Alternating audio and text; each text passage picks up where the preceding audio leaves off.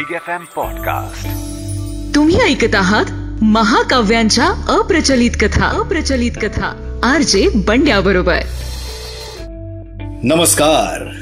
महाकाव्यांच्या अप्रचलित कथा या कार्यक्रमात तुमचं पुन्हा एकदा स्वागत. माझं नाव आर जे बंड्या.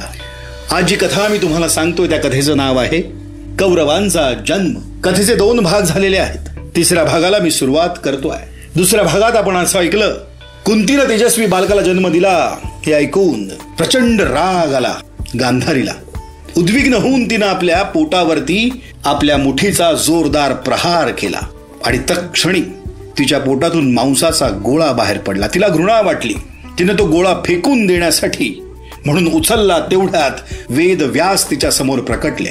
त्यांना पाहून ती म्हणाली तुम्ही मला म्हणाला होतात मला शंभर मुलं होतील. परंतु आता तर मला असं वाटतंय की मी निपुत्रिकच राहणार आहे. गांधारीचं बोलणं ऐकून वेदव्यास म्हणाले माझे शब्द कधीच खोटे होऊ शकत नाही. तू माझ्याकडे शंभर मातीचे घडे घेऊन ये.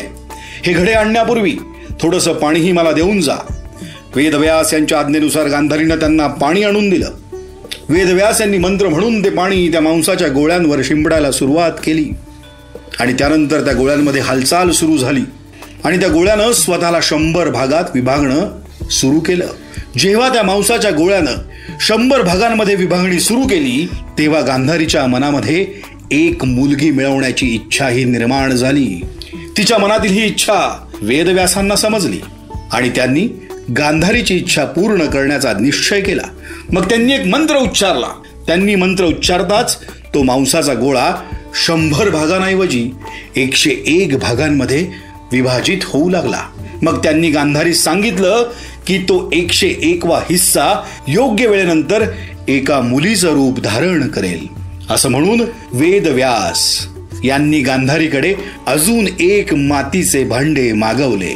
शेवटी जेव्हा त्या मांसाच्या गोळ्यांचे एकशे एक भाग झाले आणि त्या एक एक भागाचा आकार अंगठ्या एवढा मोठा होता त्यावेळी मग वेदव्यास गांधारीस म्हणाले हा एक एक भाग उचलून तू एका एका घड्यामध्ये टाक. आणि नंतर या सर्व घड्यांमध्ये काठोकाठ तूप टाकून त्यांना कापडानं बंद कर. असं केल्यानंतर हे सर्व एकशे एक घडे उचलून तू त्यांना एकाकी जागी ठेवून दे.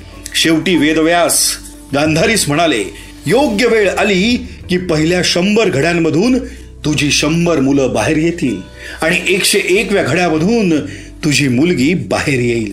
एवढं सांगितल्यावर वेदव्यास तिथून अदृश्य झाले. योग्य वेळ झाल्यानंतर सर्वात अगोदर पहिल्या घड्यातून दुर्योधनाचा जन्म झाला.